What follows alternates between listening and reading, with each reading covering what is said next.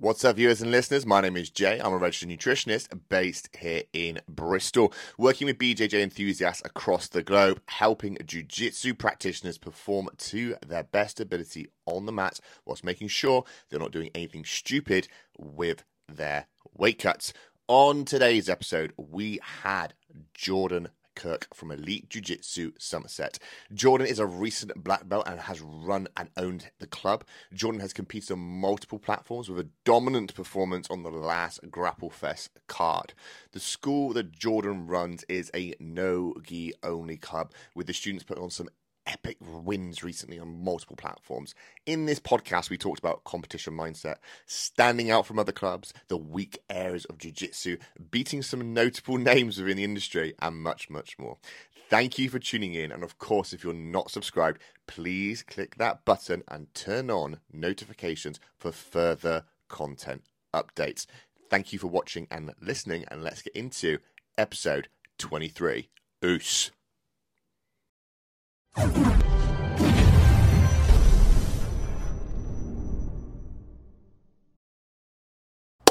Right, guys, episode 23. My name is Jay. I'm the host of the BJJ Nutrition Podcast and the BJJ Nutrition Consultancy, where we help all BJJ practitioners uh, perform their best on the mats whilst also not doing anything silly with their weight cuts.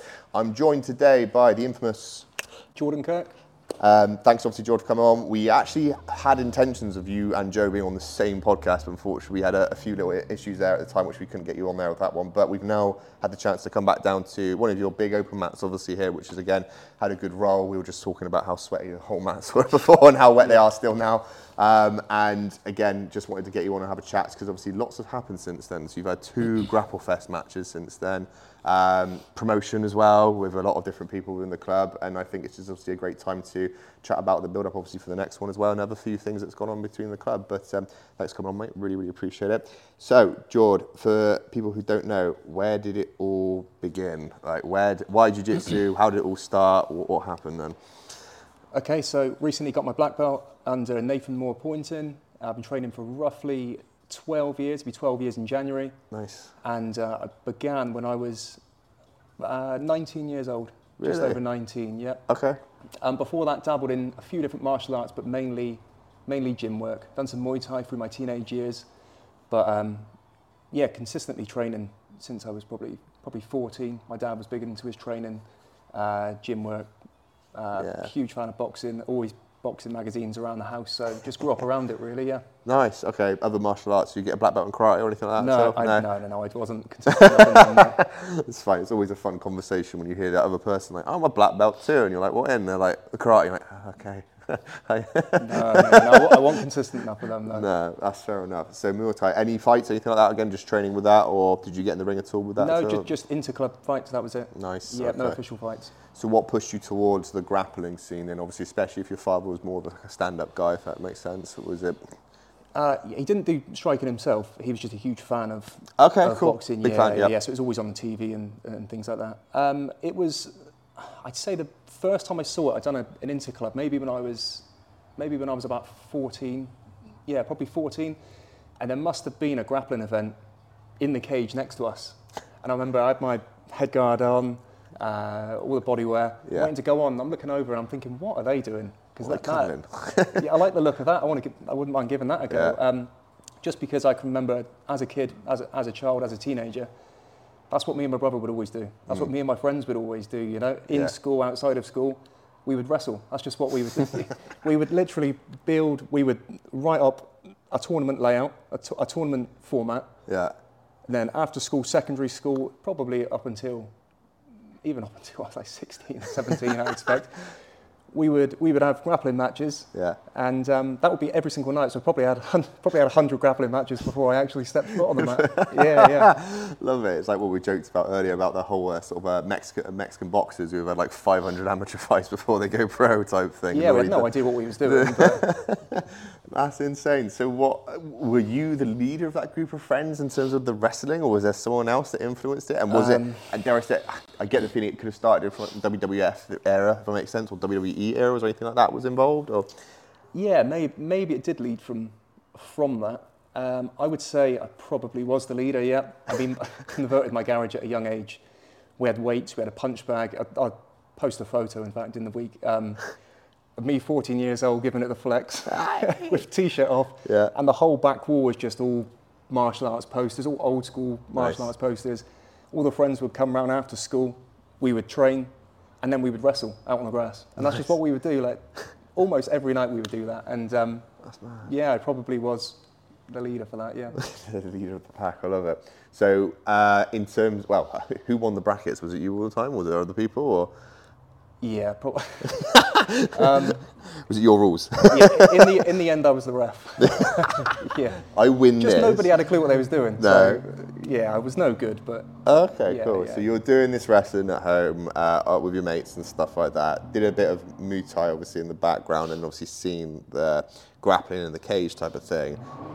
Oh, something's going on. Um, when did you decide to take that first step into like a BJJ school, if that makes sense? Was there something specific? Was it, was it literally just that moment, like, well, I gotta go and give this a go, and you went and found a school type of thing, or so I became a huge UFC fan, just watching the UFC, like like most, Most people, people, around yeah. that age, yeah. And uh, and I was training in the gym probably six days a week. I was just obsessed with training, but I was thinking, after so many years, I was just thinking, why am I actually training six days a week, training really, really hard every day? What for? I need something. To, I need something to train for. yeah, And then when I was when I turned 19, I remember one of my friends saying, "Oh, there's a jiu-jitsu club down down the road. We, we should go and give it a go."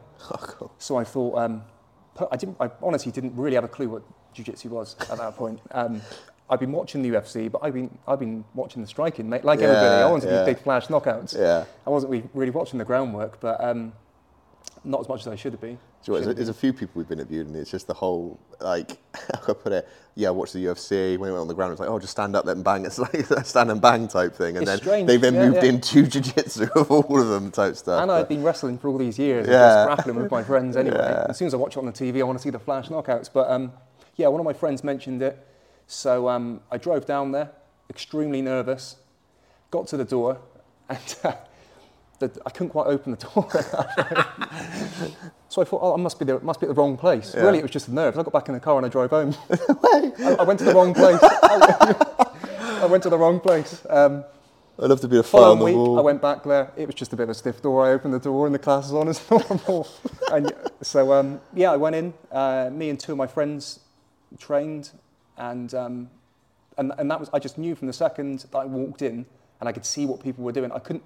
This is what I've been doing with my friends, just the right way.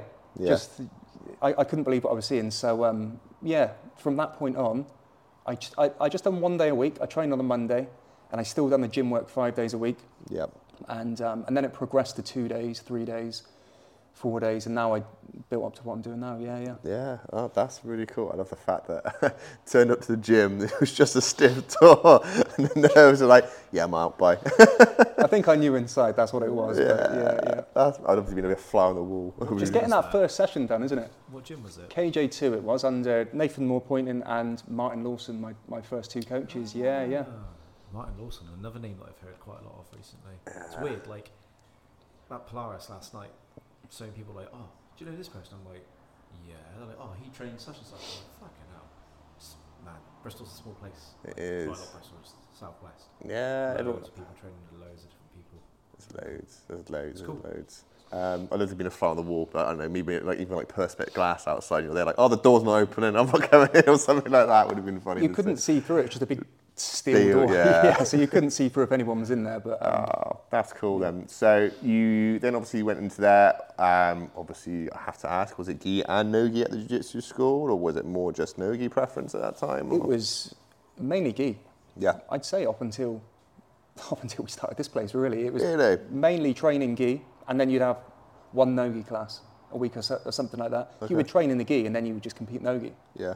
That, that, that's how it was, yeah. I, mainly gi, and then one no-gi class a week, yeah. Nice. So caveat to that, when you started, was it Brazilian Jiu-Jitsu or was it just Jiu-Jitsu? Because I know for a couple of schools back in the day were Japanese Jiu-Jitsu, Oh, then sorry. Jiu-Jitsu and then BJJ. No, was it they- like a designation at all of it? or was it No, there was traditional Japanese jiu-jitsu classes, Really? yeah, on, on a Friday, and the rest was Brazilian, yeah. So Martin Ah. was a black belt in traditional jiu-jitsu, I believe, and a, I believe he was a brown belt in Brazilian jiu-jitsu, yeah. Yeah, so they were separate. They taught both, Mm, but um, yeah, both. that's cool. That's, the, that's that's cool. an interesting Yeah. question. I didn't even think about that. To be Well, I just you know because it, it how you know um, I can't remember who it was now. Someone said, "Oh, every gym they went to was never a jiu-jitsu school. It was just turn up, roll, and that was it." And then Mm. no, it was Dan.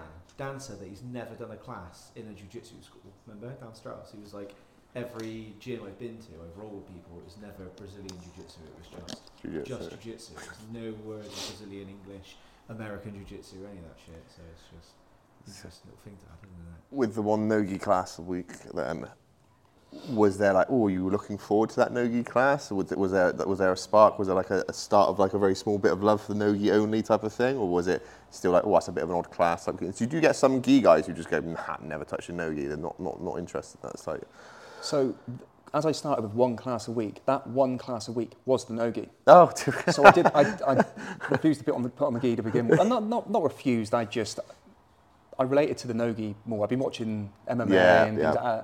So, so I started with um, the nogi class, and then because I wanted to train more, I had to put the gi on. You had to put the gi yeah, on, and then I yeah. fell in love with. To be fair, I I trained in the gi. I competed in the gi just as much as as nogi originally. nice. And then as time obviously progressed on, what are you laughing at? Have you had a message come through? Yeah, you've had a message come through.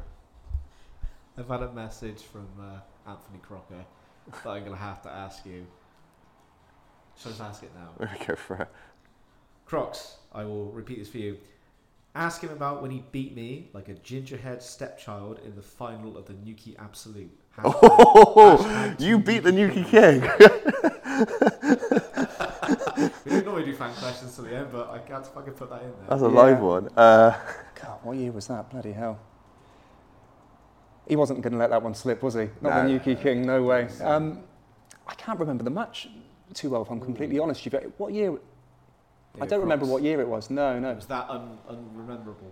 No, no, not at all. I remember him being super, super. He is the Nuki King, so yeah. Um, yeah, I can't remember the match too well, to be honest with you. I, I, it might have been an arm triangle, I think I finished with, but um, no, he, he was super tough. one, yeah. one of many victories that Jord just puts aside as he moves on. No. Sorry, Crocs here. That was the worst, that was the most offensive answer. I'm sorry. yeah, oh, I remember that match. It was two seconds. There we go. There we go. Like, Oh. No, I, I, I, it might have been an arm triangle finish. I, I think. I I'm think so, sure yeah. Crocs will have many a comment. He's going to grill me for this. I'm getting I some love serious shit for that answer. Uh, it's fine. It's fine.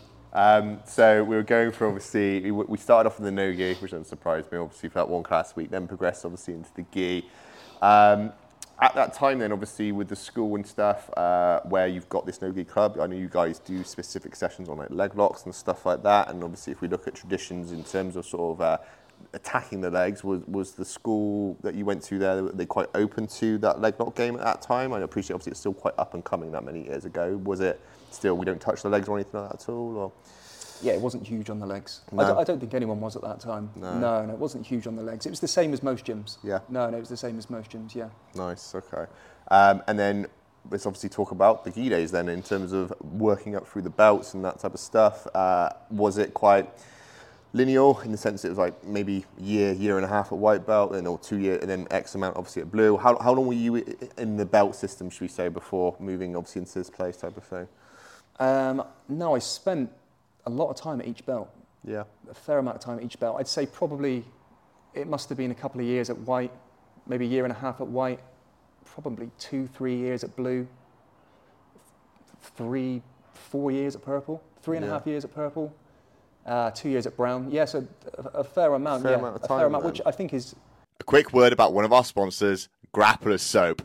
The team wanted to find, right, the best possible defense against skin infections, which normally we get from each other or off the mass. This in turn led Dan and the team into researching more about soaps and essential oils, which turns out has been used for thousands of years actually as a natural defense against infection during the plague. Slightly twisted story here, but grave robbers in England knew of the power of essential oils and smothered themselves in it before exhuming and stealing corpses. Useless fact of the day for you there. But Dan and the team had tried several soaps before, but none of them just simply wowed them. So he started to make his own. Months more research, trial and error led to finally this golden nugget grappler soap, which you'll be pleased to know the recipe is CPR registered and approved by pharmacists. They use a specific method to lock in the amazing natural smell, no cheap fragrances used here, which means the soap and use smell great and stand the best chance of staying healthy. Although the soap was developed for grapplers alike, it is now widely being used by non-grapplers. And Dan is always like delighted to hear from customers about how it's cleared up dry and itchy skin, or relieved eczema, or just simply made you feel awesome. The smell alone has been a massive hit with men and women alike. So enough waffle for now. Go and get yourself some now at www.mrbassetts.com or go check out their Instagram page for some very funny memes at Grapplers Soap. Thank you guys. It's probably the best thing that ever happened to me for my grappling. Yeah. I, I'm a huge advocate for that. Yeah, I think the worst thing, I think possibly the worst thing that can happen to someone is they get graded too soon. That, that's my outlook on it. Yeah, I can see that, and I can vouch for you guys here. Again, not saying I should be the overall judge of this, but when I roll with any of your guys who are a blue belt or a white belt or a purple belt type thing, I'm like, there is no doubt in my mind what belt they are when it comes to it. As soon as they tell me if that makes sense, I'm like, you're blue belt. Yeah, I can see why, like quite clearly type thing. Um, And it's not to sandbag. Like it, it's not if somebody is due their belt, they're, they're due their belt. But my outlook is ex, just soak that experience up while you're there. You know, it's like, it's like a it's like a boxer with an amateur record. You know, build those matches up, build that mat experience throughout that time. I, I honestly think it's one of the worst things you can do is just chuck a belt to someone. It can um, it can crush their confidence. You know, you get that belt, you go and roll, and you think, am I really worthy of this belt right Yeah. now? You know, you are because your your coach says so. But um, yeah, my outlook is just soak that experience up, and uh, don't go thinking about the belts. Cool, that's nice. Obviously, good time is obviously good time with each other, every belt from there. Um, how long before you decided to get out and compete? Then did you compete at white belt? I'm guessing, or not? Or Six months, yeah. Six months in. Yeah, Cool. yeah, um, months. Was that your idea, or were you encouraged by the club at all, or what was what was the thoughts there? Uh, as soon as I stood on the mats, I just asked, "Is there competitions? Is there matches? Is there fights?" I just, I've made this bracket between my friends. Can we make this proper now? yeah, yeah, no, I just couldn't believe it. So I just said, "Can you find me somewhere like a?" Com- there wasn't that many competitions then Yeah, either. Well, that's Um, another topic for day. can you just find some for me? And how long do you think I need before I can compete? Yeah, so I, I told myself uh, minimum six months, and, and I want to jump in there, yeah, and, and give it a go. How'd it go? Yeah, I won, I won gold in the first one, yeah. Nice. I, I in fact, the first one wasn't, it was like a, an interclub at our gym. We set up um, an interclub at the gym where I had three matches, and then, then I moved on to like the Bristol Open and, and more regional competitions, yeah. Nice, cool. So after that first one, did you go, jump straight back in like a week later, or was it another little sort of like time frame in your mind, like we're going to do another month's worth of training, then go again type of thing? Or? Yeah, I think there just wasn't anywhere to compete. Ah, so you're just So waiting I yeah. just waited for the next one. Wait yeah, for the next yeah, one. yeah. Okay, nice. That's interesting. Do you think that's something you'd probably advise a lot of new people coming through the door to kind of say, look, give yourself six months of solid training, then go and compete for the first time and do that type of way? Because let's be honest, nowadays anyone can walk through that door and they can compete next week if they. It, know, I appreciate some coaches wouldn't allow that, and that's obviously their own pro- pro- uh, prerogative in terms of it. But do you think that's a kind of good setup for most people out who may have not, may have not competed before? I don't think you can put a time frame on it because everybody's different. Okay. I think speak to your coach Yeah. and, and ask them for their opinion. Okay. That's interesting. The Um, last thing you want is somebody training for six months. It's, it's different for everybody. Six months, they go out there, they get crushed, they never come back again. mm. So I I think you should go to your coach and, and see what they say. No, I can see that. That makes sense. Obviously, everyone's going to respond differently at certain Mm. rates. You've obviously, got, I'm sure you've come across plenty of people who, six months in, you're thinking, "Wow, they've picked this up Plenty of time, ridiculously yeah. quick," and then other people you're like, "You're still not getting it for whatever reason," type thing. And it's just one of those things about trying to balance it out, which is fair. I think the interesting thing about yourself, Jord, is that everything around the jiu-jitsu scene, you seem to take a lot of ownership over that type of scenario. I'm grading someone, I want this to be respected in terms of like, and if they go anywhere else, they can see why type thing. If someone's going to com- compete, they're going to compete because I think, not saying that you think they're ready, but they're going to be able to handle themselves. Do you know what I mean? And so, it's one of the things which I think has come across as a bit of a problem in the jiu-jitsu scene of people just either, let's say, doing promotions or doing stripes for the sake of keeping a member, let's say, um, and kind of just not even caring about it in the sense of just go off and do your own thing. But it, it's very tricky, I think, for you as a club owner to try and sort of manage everything. So I appreciate it. You could get guys who just turn up and just go anywhere nowadays. Do you know what I mean? So it's uh, no, very admirable in terms of that. So throughout the trade or competing career, was there any sort of any sticky moments? Obviously, was the last guest or one of the last guests we had, he said he had a uh, all the way through his blue. Is there something else I can help with? No, there isn't Siri. Um, he competed at blue belt. First, uh, first three matches he got podiums, and then for the rest of his blue belt career, he kept on losing all of his matches. So have you always been winning all your matches all the time? Have you had any sort of bad stints at all? Or? I wouldn't say I had a bad stint. I was fairly successful. I would drop the odd match, but no, I wouldn't say there was there was. No, I wouldn't say there was a huge dip. No, it's fairly consistent. Like I would win the majority, and then I would drop the odd match here and there. But that was great. That's exactly what I needed. Yeah. Um, that's that's exactly what I needed. Yeah. The, the worst thing that could have happened is I just kept winning all the matches, and I couldn't see any any holes in my game. So, yeah, th- those losses were great. Yeah. Nice. Okay, that's interesting. And so, with those losses, was there kind of technical errors that were made, or was there anything else that kind of interfered with them? Do you feel? Or Um, I'd say conditioning early on was a big thing. yeah, I'd say I lost a few matches early on through uh, through conditioning late into the matches, or I'm seven, eight matches in, um, and then I would drop a couple. That was that was a, a big thing early on, and then a little bit later in the belts, I would say the legs, and um, that focus, as you said a second ago about we're heavy with the legs down here. That was one of the um, the main reasons for us doing that. Yeah. nice. Okay, that's interesting. So, when obviously you said it was KSJ. Did you say it was the club name? KJ2. KJ2. Sorry, I completely butchered that. no offense, guys. Um, when was then? So, how long did you stay with them before you started going elsewhere, or did you go to travel to other clubs at all and get other different experiences? Actually, actually, that's a good point. You went to the gi, get more obviously more sessions in there. Did they start bringing in more no gi classes, or what, what, what was the, what was the what was it again? Just mostly gi, or No, no, no. It was it was mostly gi. Yeah, it was mo- mostly gi. Uh, then MMA classes and one no gi class. It may be an open mat on the weekends. Yeah, so it, it stayed the same. Yeah. Okay, nice. And so, I don't know what I was going to go next with that. So yeah, sorry, you asked did I train anywhere else as well? So Yeah. yeah, Nathan Moorepoint, my my, uh, my coach, he trained a lot at Pedro's in Bristol. okay, uh, cool. HQ. So I would travel to him every now and again and go and get a session in there and get absolutely butchered. Yeah, so yeah, that, that helped a lot. Yeah, just a you- room full of savages. Yeah. We've still got on our hit list Rory and Nathan, obviously, to get them on the podcast because they're, uh, from Yeah. everyone's words, is that the, these two simply just butcher everyone as uh, Pedro's first crop of uh, black belts, Oh, to say the least. yeah. And uh, Just never won the- around there. Yeah. It's Just always, battered when I always, always, always introduce people as the, the fabled Naga story that I get told. Oh, won't tell it- I yeah. won't tell it on here because I want him to tell it in his own words, but It's mental. fucking Ah, brilliant, it's wicked, that one. Um, no, that's nice. So obviously went up to Pedro's and stuff like that and got butchered and stuff like that. And did you end up with that travelling element to it? So I think what we try and encourage here is a lot is that you shouldn't, obviously with the permission of your club and obviously again make sure you're not causing any problems here, is try and get that experiences. Hence why I've come down here a few times myself. I've gone to other gyms and stuff like that.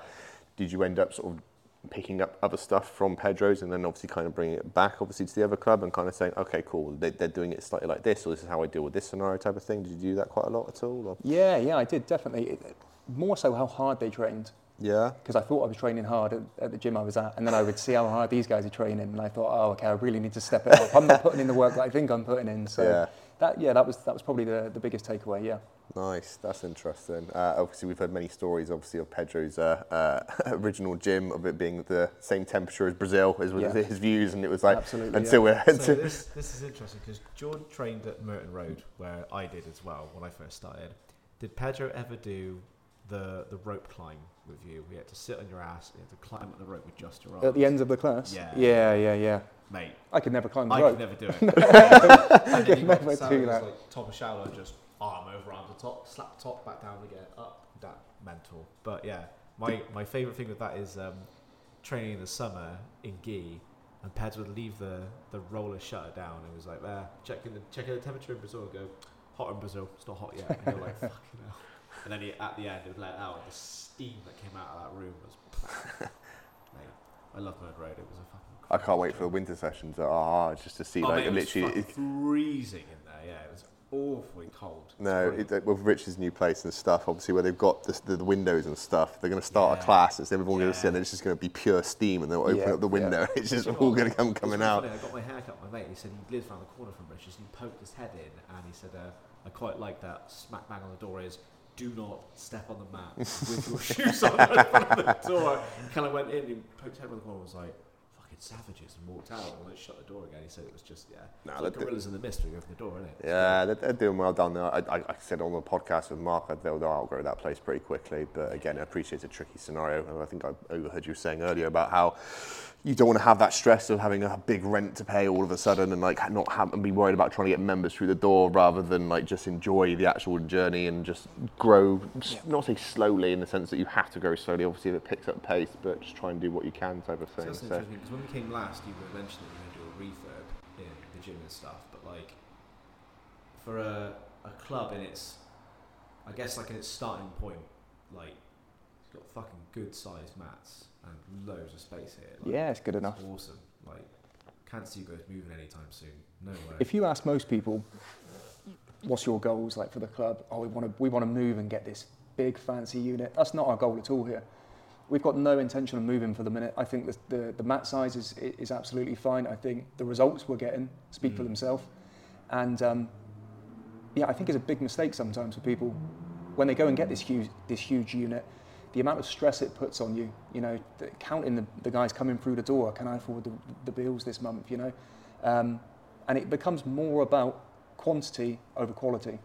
Okay, we're not trying. We probably turn. Well, we, in fact, we do. We, we end up turning away quite a lot of people because they don't want to train how we're training here, and that's absolutely fine with us. But the people that we do get are absolute keepers. You know, and, and um, yeah, I think everyone can agree. When you come in here, the the, the room is, is stacked. You know, the, Yeah. the level of everybody is, is incredible. There's no everybody says there's no easy rounds, but there is no easy rounds here. Everybody's a killer, and um, yeah, so we, we don't intend on going some big fancy unit at all. We're going to revamp this place, get it, uh, give it a little freshen up, but but that's um, but that's the plan with this place. Yeah. I think it's quite nice to see it's very much like homegrown in the sense there's no shortcuts with this place. It's all sort of started off as it is, and I, I like when you guys put the pictures of like where it started, where it is now, type of mm. thing, and seeing like the growth of the club and that type of stuff, and you can just see that in terms of reputation that you guys are making a name for yourself out of a facility of this sort of size. It's very much uh, what's the word? It's something that Andrew Tackett said um, when we interviewed him. Andrew or Will Tackett? Apologies. Andrew's younger brother. Sorry, my bad. Um, Will Tackett said that you don't need to train at the best club in the world to become like world level, if that makes sense. And it's just, it, it, I think it resonates with this place quite a lot. Not saying this isn't the best club in the world, but it's uh, it definitely sort of reminds you of that in the sense that it's not everything's like high tech, everything's like giant mats, and you've got X amount of classes. Yeah. everything It reminds time. you of the old school like spit and sawdust bodybuilding gym. It does, it gi- it gives me, all like, do- I need and This this was a bodybuilding gym before. Was it? It was There a you martial go. arts gym. Yeah, yeah, yeah, it was a Really? bodybuilding gym years ago. Yeah, that's exactly what it was. Ah, and um, okay. Yeah, and then Arthur Meek, the guy that runs All Enough in Martial Arts, that's, he, he um, runs his place with us. He's been teaching for, I think he's been going for 30 years. He's a real OG of, of, of teaching martial arts in the Wow. Southwest. Everybody's heard of him. Um, absolute legend. Yeah, so he came in, he shares the place with us, and um, yeah, I can't remember where I was going with that. Well, but it's, I can't believe it was a bodybuilding. So just, just this upstairs bit was a bodybuilding bit. yeah, yeah, was just upstairs, yeah. Yeah, yeah. That's mad. You can imagine it though, looking around, you're like, actually. I'd just be more concerned about, I don't know, deadlifting up there with obviously being a really old church, you know what I mean? Not, not being horrible, but like, apart from me thinking you end up going through the floor or something like that, but, oh mate, that gives me more Dorian Yates vibes, like you guys just sat up here and like just doing your, squirreling away, working your asses off to then uh, go and compete and somewhere, stuff. Yeah. Start Ah, it's wicked. doesn't matter, It is you know. wicked. But it started with us. We literally had, it wasn't even half the mats, it was a quarter of the mats. We got a couple. So I'm going to change the camera angle because Joe, Joe pointed this out. That corner was where you were training, wasn't it? You Yeah, were saying? yeah, we put a couple of bags down, Yeah. and that is where we were training in the middle of a kickboxing class. Me and Joe, just for some extra training, Yeah. and um, and then it turned into two, three. My brother joined, and, and a few others, and yeah, then we had half the mats, and then we had all the mats for one session, and then um, and then it moved on to yeah, five, six days a week. So Nice. nice. yeah, it's developed nicely. Yeah, So an interesting thing I want to ask then, obviously, elite is your like competition. Whenever you go straight to competition, it's always a big group. It's never just one of you. It's always at least a minimum of five, six of you, and at least either yourself or Joe is there all the time. Where did you get that mindset of go as a group, always compete as a group? Because you get a couple of gyms that are like have guys that will go. Um, I know at Peds like there's like a WhatsApp group where everyone posts all competitions. Everyone arranges like carpools and goes up with each other and stuff like that. I just think there's so many competitions now. It, it's really watered down. There's competitions every weekend, multiple uh, Yeah. multiple competitions every weekend. So what we try and do is we on the whiteboard we just target a few as a team, and we say this is the ones we're doing. Um, we're going to be there regardless. Chuck your name down, and let- let- let's go and do it. Yeah, because if we could fill that whole whiteboard, and everybody would be scattered everywhere. So we we literally pick say five over the next few months. This is where we're going. Don't get me wrong. We we, we can't attend every comp and coach, but we, we try and make most of them. Yeah. sure. Yeah, I was going to say, like I said, it's quite, again, it's sort of you caring about the result of it. And I appreciate, obviously, you guys can't go everywhere. And it's a very hot topic at the moment, the amount of competitions there are for even, I think the big, uh, the recent one was ADCC UK for the 2nd of December was announced. And then the English Open Nogi got announced on the same day. Yeah. And then there's also another competition, I think it's like a sub only invitational one on the same day. And it's just like, this is just getting ridiculous. Like, yeah. to the point where I think my first ever competition was at North Somerset Open in Westham, right? And they had, I think, about 12 mats going. The whole hall was like absolutely filled full of it. And it, the idea being like you're like shuffling along, trying to get around the outside, just moving around. To the point now where you go to some of these competitions, they've only got four mats running, and you're like, where is everyone? And it's just ridiculous now in terms of like how I appreciate COVID hit a lot of different people in lots of different ways and businesses and stuff, but it's just getting to the point now where like you're going to have to really push the boundaries for the competitors to really be attracted to that competition, I think. And it's going to become more than just who's the cheapest, if you see what I mean. Yeah, like, yeah. I think Bristol Pro Sport obviously had their absolute, where it was like all, all submissions, all everything around, obviously a cash prize, I think it was, which was good. Obviously, it drew a few attention. A few other people getting invitationals for winning the absolutes to like Enyo and things like that. And th- it's, it's really tricky in terms of it. But yeah, very frustrating. Complete tangent there, sorry. Um, so, in the gi, when did we decide then to go for the gi? Everything was fine, competing really well. When was the penny drop moment about thinking about going your own separate way with this? Was there a point of when you're thinking, right, I want to do more my own thing? Um, so I'm sure there's lots of people in the jiu-jitsu scene who want to set up their own club type of thing and do their own thing. What was the moment for you, if you don't mind me asking? So, uh, if I go back a little bit, so Martin Lawson sadly passed away, one of my main coaches. So KJ2 was no longer. So Right. we travelled to uh, Fightworks in Taunton and we trained there. And we got we got great training in there, but we wanted. But it was it was a similar case. There was only one no gi class a week. It's the same as as everywhere really. So um, and we could see it was exploding, and we wanted extra training sessions. Of course, we live in Bridgwater. Me and Joe I live 30 seconds down the road. So um, we started getting extra sessions in here, but we were limited to spaces. So we made decisions. So, uh, like I said, there was one class, Yeah. and we had two classes. It's nothing.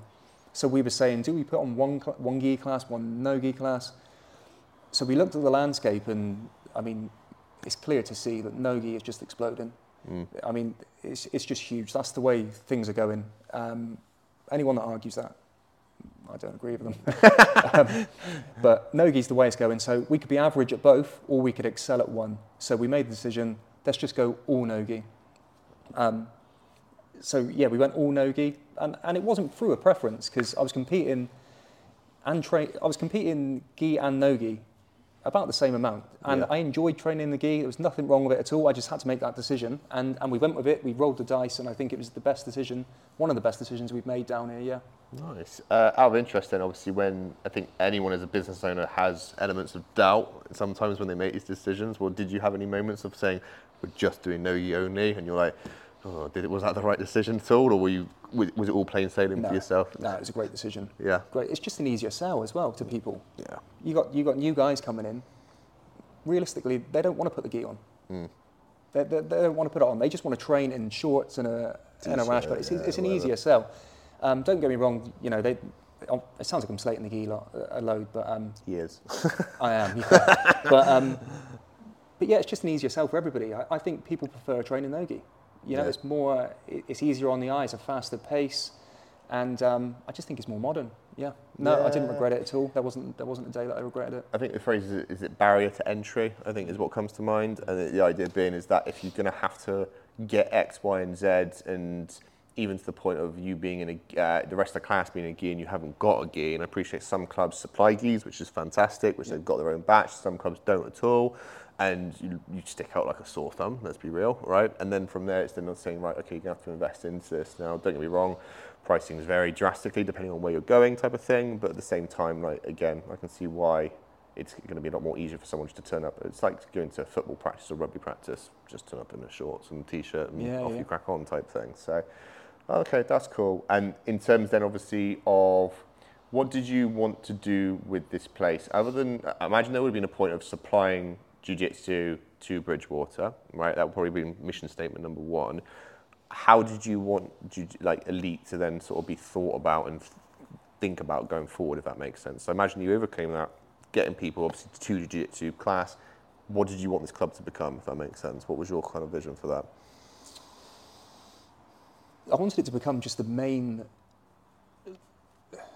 the main place to train nogi in the area with Okay. the highest level of grappling, and I think we've done that. I, I, I don't think there was a club at the time dominating on the competition scene in nogi, and yeah, we, th- there was space for it. There was a space for it. So I think that's in in the beginning it was to facil- facilitate our own training, Yep. and then it slowly developed into um, yeah into becoming that. Nice. Okay, that's fine. Was there any sort of moments of uh, we should take the club down this route or that route? Because probably what I'm probably getting at is probably different styles. If that makes sense, because you guys encompass everything. If I'm honest, this isn't a leg lock gym. This isn't a wrestling gym. This isn't we're going to do rubber guard all of a sudden like 10th planet. You have gone and gone right. Somewhat Gordon-esque, should we say, and gone like we're going to cover everything here. Was there was there a decision in terms of that training style going forward, about how you wanted it to play, or did it more come from your background and what you learned? If you don't want me asking. it was all very natural. Um, it was all very natural, and, and we adapt. We don't stick to the techniques that we've been taught, and this is what we're doing. Uh, we just adapt with the times, staying up to date with all the most recent events, um, looking at the statistics, what, what submissions are working statistically, because that, that's what we need to, to dial in on. Um, we, like you said, we don't focus on, we won't be doing three months of triangles. Okay, you're coming on a Tuesday, you'll be doing outside guard passing. You come in on a Wednesday, we're doing uh, we're wrestling. Uh, we're wrestling up on a Thursday. You come in and there's leg locks. You know, every week we want to be working every area, and a lot of a lot of positional sparring to force people to work those areas as well. Mm. That's interesting. I'd say obviously when the first time I came down here for one of your open mats was how structured you have your open mat. Right, I'm sure you've been to them before where it's just like cool, basically a raw rumble, and you stick in for as long as you want or stick out for as long as you want type of thing. What was where did that come from? If you don't mind me asking, because I've not seen that type of start setup before. I just want everyone to benefit from the session as much as possible. I feel like if you come in and you just say, right, everybody, there you go, it just becomes a bit of a social, a social event. People have a couple rounds, they're all chatting on the side, a couple more rounds, everyone's chatting on the side. We say, no, 20 minutes, we're grip fighting, we're flow wrestling. 20 minutes, we're doing some sort of positional, and we'll break it into segments, and then we'll have an hour of open sparring. Um, and it's a small gym, so you can see if people are sitting out and, and not getting involved. We're here for two hours, we're here for an hour and a half, let's make the most of it. And you can, um, you can have a good chat after, after class. Nice, that's interesting. What, where, did you have that from day dot with that type of setup, or was it a little while? Did you get that inspiration from other places, or was it? No, I, th- I think we probably were a little bit lax in the beginning, um, and I just think we've improved over time, yeah. Yeah. And what do you think makes that a bit more superior in comparison to the traditional turn up open mat, do what you want type thing? Is it just, do you feel like you've seen in your students it being eh, more beneficial for them going forward type of thing? Because let's be honest, EBI rules rarely happens here in the UK in the slightest bit type of thing, but you definitely have a big emphasis on that positional stuff quite a lot, if I'm honest. Well, if, you give someone the option, they're going to go the easy route most of the time. If you, they're, they're not going to pick, okay, I'm going to wrestle today. Nobody's going to pick to wrestle. That's why every class, every single class we wrestle. I can't remember the last time we didn't wrestle at a class because we, we brought in Friday was a wrestling class. All of a sudden, nobody turned up. Or like not as many as the other classes. That's interesting. because it's hard work. It's Yeah. really hard work. So what we decided to do was nobody gets the option. We wrestle every class and it's at the beginning. So, so nobody can opt out. The first 15, 20 minutes we wrestle every class. So um, That reminds me of uh, Alex Hormozi. He's like a, I don't know if you've ever heard of him at all. He's like a bit of a entrepreneur type thing, and he does a bit of bodybuilding. He said, I always start each session with calves because my calves are tiny, Yeah, and if I good- don't start with calves, Yeah, I'm going to sack them off straight away. Exactly. So starting off with wrestling first, no, that makes sense. And I think again, that's one of the things which.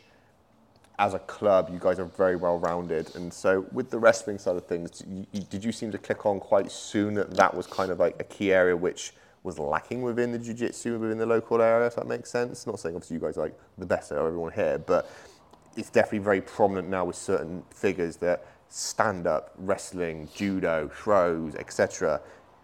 is very missing in a lot of jiu-jitsu games and some people are going like full into it if that makes sense. When did you guys see it as a whole? I think we just we had to look at Chill out, Siri. we had you know wrestling's not nice. Um, we had to look at what is going to separate us from other clubs, what, what's going to make us successful at competitions, and what areas are people uncomfortable at. People are uncomfortable wrestling, for the most part. They're uncomfortable on the legs. They're uncomfortable the duration duration of the match quite often. Okay, so those three things we said right. We're wrestling every day, every session. We're doing legs. We're having a specific leg lock class every week, and duration of the of the rounds. So we've every round is an eight minute round. We reduced them today just so we had a good rotation for everybody. But just so yeah, we had those three areas covered, um, and I feel like that's made a big difference. One final sponsor shout out to the team at Inner Chimp. Inner Chimp is a brand name that really speaks to grapplers and fighters, one we can believe and relate to on a personal level. Inner Chimp is simply catchy, right? And with small tweaks, can be your general gym wear and casual wear and rash guards like this for men, women, and children. Inner Chimp is ethically produced and has turned down cheaper production overseas to ensure this. Understanding we only have one Earth, right, which we need to look after. This is at the forefront of their production decisions, and we want you, our listeners and viewers, to have a sense of accomplishment in knowing that you are doing your part when buying their products. Inner Chimp tees are 100% organic cotton. Their packaging, 80% recycled cardboard, and all of their products are designed to last. Their production and manufacturing is in the UK, trying and aiming to be as eco friendly as possible, leaving close to zero global footprint. But to put it simply, Inner Chimp has a massive passion for the sport, attention to detail, and our planet in mind, and always at the forefront of your own Inner Chimp. Go check out their website, www.inner-chimp.co.uk, or go check out their Instagram at inner underscore chimp. Thank you for your time. Answer your question. Yeah, no, it's fine. I think it was a decision more so as to why we're going to focus on those areas, and I think you, you kind of covered that quite nicely. That if those are the areas that people are, are struggling with. So before you kind of decided that, was that again day dot of you starting the club that you're going to have these type of sessions, or did you sort of go right? What have I learned from my own personal experiences and saying Yeah. actually they hate wrestling or they hate leg locks, etc. Is that where that came from? You took a trial and error beforehand, or That's a good point. Yeah, probably from my own personal experience. Yeah, I'd say so. Yeah. Yeah, I'd say so. And obviously watching matches as well, watching matches, watching content, and um, and yeah, my own personal experience as well. Yeah. Nice. Okay, cool. So let's move on to your competition history. Obviously, competed a lot by the sound of things. I don't know what. What's, do you have the record on Smoothcomp? Do you know how, how many wins and oh, losses Oh, you don't got, or is it? No, no. I think I've I think I've had a, I don't know, maybe a hun- hundred and so wins and 25 losses, 30, my 30 losses. when I pull it up and I'm like, oh, It's Go on, not. it's not on. It's not on Smoothcomp because half the comps weren't on smooth, Smoothcomp when I was competing. No, no, no. Well, I I, think I'd say just over was 100 wins and about 30 losses. Yeah. 30 losses. That's not too bad. What are you looking at? 66% success rate? Yeah. yeah. That'd be right. Yeah. 60. Would that be right? No. No. Been left. No. I can't do the math. CT and Jiu-Jitsu is sitting in already. I'll let them look for it in the meantime. Yeah. It, won't- Um, it won't be on Smoothcomp. It's all fine. So, in terms of again progression through the belts, you've obviously challenged yourself. Did you ever feel like you didn't want to compete? That's a good question. No, No. no. I no. I always wanted to compete. Yeah. I think it's nice to have something. It's nice to set a goal and know you've got something coming up, something to train towards. Yeah. I keep telling myself, or I was always telling myself, right, I'm, I'm going to cut back with the competing now. You know, I'm going to I'm going to stop. Com- I can't do it. I can't do it. I've always got to have something booked up. Yeah. So um, no, I, I I pretty much always had a, something a competition booked up. I wasn't as regular as some of these, some like the full time, the pro guys. You know, competing every single weekend. I would do Mm. that now and again, but no, just um, just something booked up every few months. Yeah. Nice. That's interesting. Um, if I don't mind me saying, your counterpart Joe, obviously, um, certainly, I'd say with some of the comments that he made on the last podcast, that he felt like a black cloud comes over himself a little bit sometimes when he signs up to a competition or has a big competition to do, and his mindset can hinder a little bit. Did you ever struggle with those type of things at all yourself, or? Um, I got nerves the same as everybody. I was nervous the same as the same as anybody, I think. Um, but no, not so much. Just just knowing how to handle the nerves, I think, was a huge thing. Um, and you just get that with experience. You know, competition is a skill, a skill by itself. Um, no, just just nerve, just nerves the same as everybody else, and then on the day, just knowing not to be too calm and not get too excited, and just find that that, that, neutral point. You know, that, that was that was the main thing for me. Yeah. And was there a moment within that sort of competition career that you kind of said that, okay, fine, I've now figured this out type of thing? I'm guessing obviously there's a lot of trial of error that some people obviously hype themselves up and they get too into it and then they obviously crash halfway through the match. And likewise, some people are a bit too calm. They go, oh, it's a walk in the park, no problem type thing, and obviously get smashed by the other person. So do you know how many matches before you kind of got that balance? You sort of figured that out, or I, d- I don't remember. I don't remember to be honest. I still get the nerves now. You know, it's the same. Yeah. It's still the same now. Getting the nerves. I think the main the main way to help manage the nerves is just is to compete consistently. That's the main thing I notice. When I'm competing every weekend, the nerves massively reduced. Hmm. And, and then when you left a, a big gap between your competitions, that's when I felt I had the nerves come back a little bit.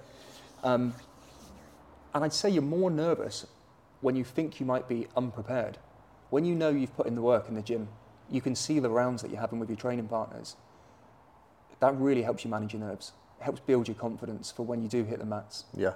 No, that's interesting. I think I can certainly agree with you. I think I did a spat uh, previous to my promotion where I competed. I think it was like four weekends on the trot. I think it was, and one of them was a grappling industries, which still to this day I think grappling industry is probably the best format ever, just to get those nerves out of you because you know you've got five matches. It Makes no difference if you win, lose, draw, whatever. Break your arm, well probably not going to break your arm, but you know what I mean in terms of like you're going to be there competing and you get very used to it. And it came to the following matches after that grappling. I was like, oh, it's just a normal day. Like, do you know what I mean? Walk in, weigh in, hang around, do what you can type stuff. So if you don't mind me asking, one of the questions that has come up previously from like other podcasts is how do you deal with students who don't want to compete, for example? They're just through and through, just don't want to compete. And do you think it would also then hinder their progression going forward? I personally don't have a problem with it. I- just I think competing isn't for everybody. Yeah. It's a rough it's a rough ride competing. it's a roller coaster, isn't it? It's, Yeah. it's you know it is a rough ride. Um, no, I don't feel like everybody should compete. If it's not for you, it's not for you. I feel like you should give it a go. Mm. You know, just to say you've experienced it. Um, but no, I don't think I don't I, I don't personally have an issue with it. Um, can it hinder their their performance um, and their improvement? It definitely excels your improvement if you compete. There's no doubt about it. I definitely think it, it speeds up your improvement. Um, yeah, I, I think that's all I've got to say on that. Yeah. Yeah, that's fair enough. That's fair enough. Obviously, I know there's some people who, how can I put it? I'm sure you see this in all martial arts that when it comes to the competitive side of things, they just fall to pieces. And I'm sure you've Mm. seen it before that they have rounds within the club and you think absolute fucking animal, absolutely fine. You put them in an inter club environment Oh, and all of a sudden again they just Yeah. crumble and you're just like, what's going on here? We've all seen it, haven't we? Yeah, Yeah, yeah. You're just like, you're an absolute animal. And then you, you get the idea of like more eyes on you, right? And don't get me wrong, they could be rolling in an open mat environment. Everyone could be watching that roll and like it all in like shock and awe. Even if you are being like smashed in side control, you still have like a couple of eyes over there going on what's going on here type thing. There's some, and, and, it- and the other way around, like some people you see in the gym and you think, God, they're so um, like passive, they're, they're, not, they're not going for it enough. And then they sign up for a competition and you're a little bit worried about it. You know, they, they go in and they compete and, and they just switch it on. You know, they just switch it on. And that, that's, yes, you do see that as well, yeah. Yeah, Some people have just got that it factor. When they hit the mats, you know, it's go time. And um, yeah, that's, that's cool to see, yeah. Yeah, definitely. What Oh, about you then? How do you feel about that? Because you're usually quite calm, very stoic. very stoic. I watched you at GrappleFest walk on, not a fucking bead of sweat on you, go out, sub the guy, and walk off like no issues. So if he was doing instructional, right, this is how yeah, he yeah, it's like, this is how you sub someone. It's sub that, that's it. 'Cause I, I, um, I, definitely struggle, especially in comps, to kind of like, you know, the, uh, what's it called, the, the flip the switch, if you like. I always go into it just like, oh yeah, speed, I laugh. He's trying to see red, is what he's trying to say. Yeah, yeah, see red man. Yeah, I, I, I genuinely, I think that's my biggest downfall is I never pour on 100, ever. And I, I think it's because I don't go 100 in the gym because I don't want to injure anyone and I don't want to injure myself mainly.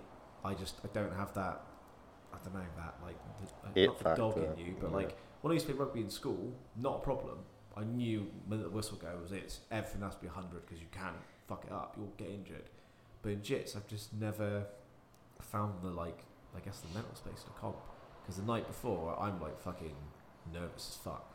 Even if it's like, you know, don't get me wrong, I'm not going into the fucking Nuki Open, but I'm going to like Bristol Open. I'm like, oh, oh, oh, getting a bit fucking worried about it. It's not like Masters or anything, but fuck me.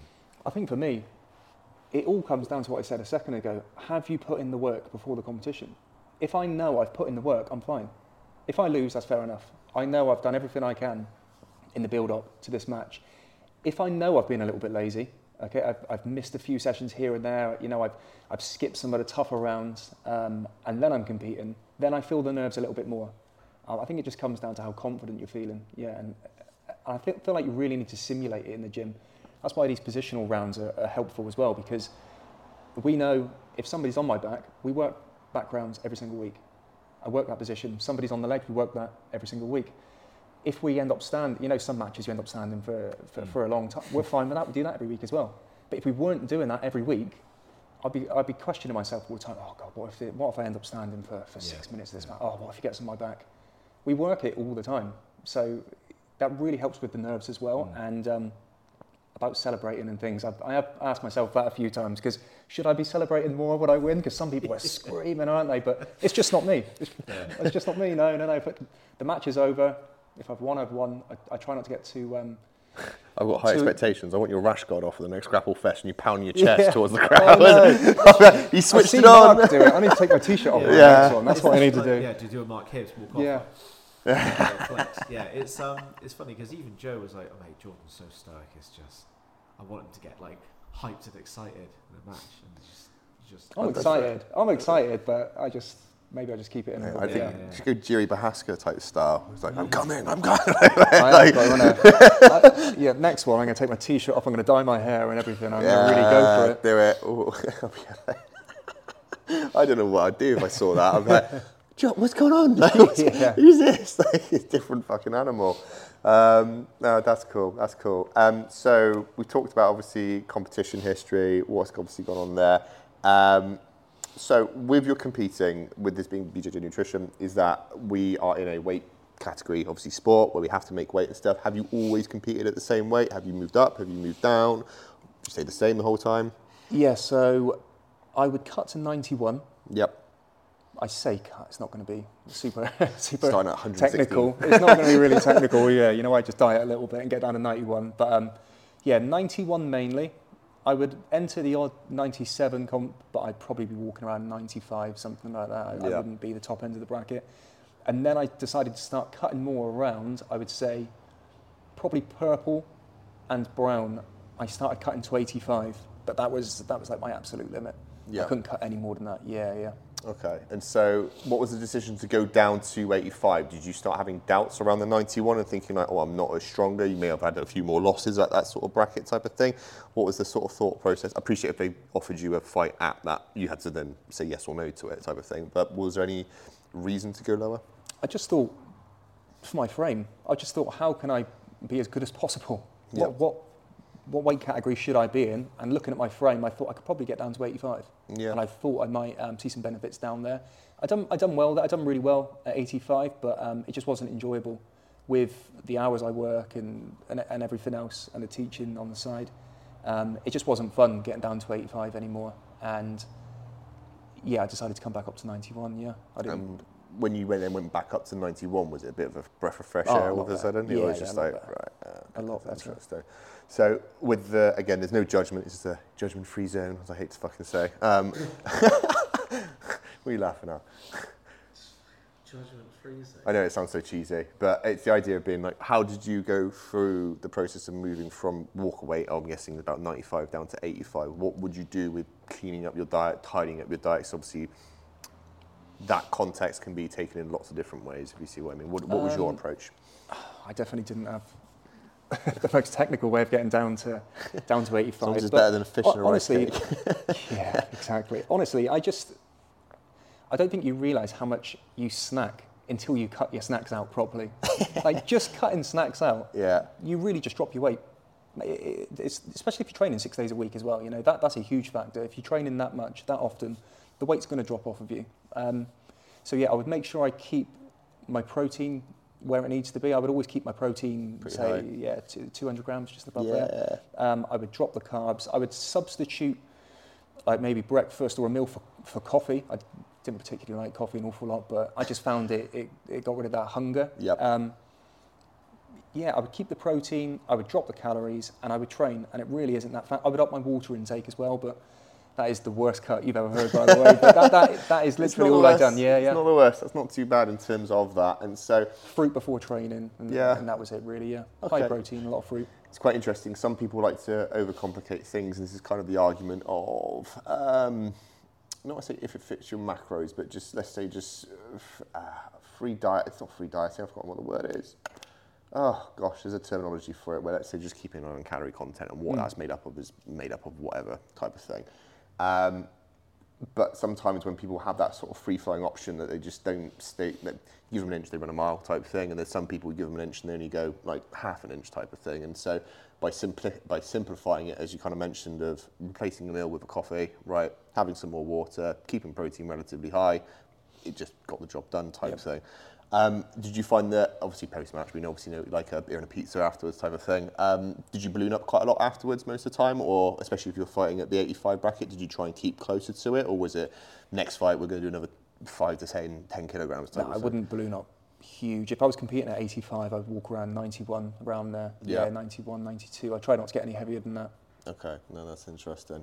Um, and then so competed down at 85, didn't feel great about it. Moved on obviously up to the 91 type type of bracket, and now obviously most of your competitions are around 95 or under 97. Would you say, or do you still float? yeah, no, I, I walk around 95. I'd say I'm around 95. That's a good weight for me, yeah. Yeah. And I'm just competing under 100, under 97. yeah, And yeah, just it works for me and my lifestyle at the moment. yeah, It, it's, it's definitely the, the best way for me to be competing at the moment, yeah. nice. To get the best out of me, yeah.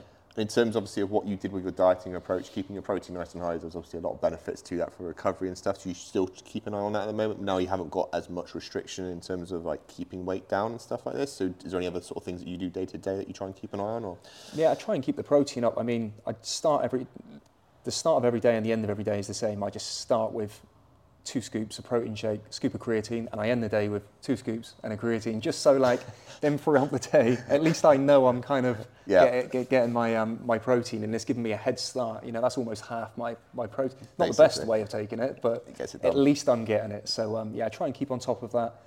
But um, no, my diet isn't isn't terrible, but um, just with the lifestyle I've got at the moment, I just try and keep the calories up. Yeah, with Yeah. training, teaching, work, everything else, family life. Yeah. Nice, that's nice. Um, yeah, I don't know where I was going to go next with that. Obviously, had a moment, wow, I've gone blank. Look at you look at me as a shame. Like, how dare you? It's not shame. It's I don't know why you're fucking looking at me. I haven't done a podcast with you in ages. This I know. First one in three, four episodes now, I think. It has been. But It has again, been. rusty There was another question I had on your diet, and I can't remember for the life of me what it was. about nutrition specifically, or- Yeah, a little bit. It was. Uh, I'm interested in your day to day. Being a dad, I've got two kids as well, and I know people are like, "Oh, you can have kids and go training every single fucking day of the week." Is like, well, okay, maybe if you own the school and that's how it was established when your first relationship started, maybe. But there's no way I could fucking train every day. I'd, I'd be dead. I'd be put in a bag somewhere, and I, I'd never be seen ever again. she Hopefully. Alex, This- don't get any ideas. this is the reason why I'm competing at a heavier weight now because my day to day is leave the house at five in the morning. I get home at six thirty in the afternoon from work.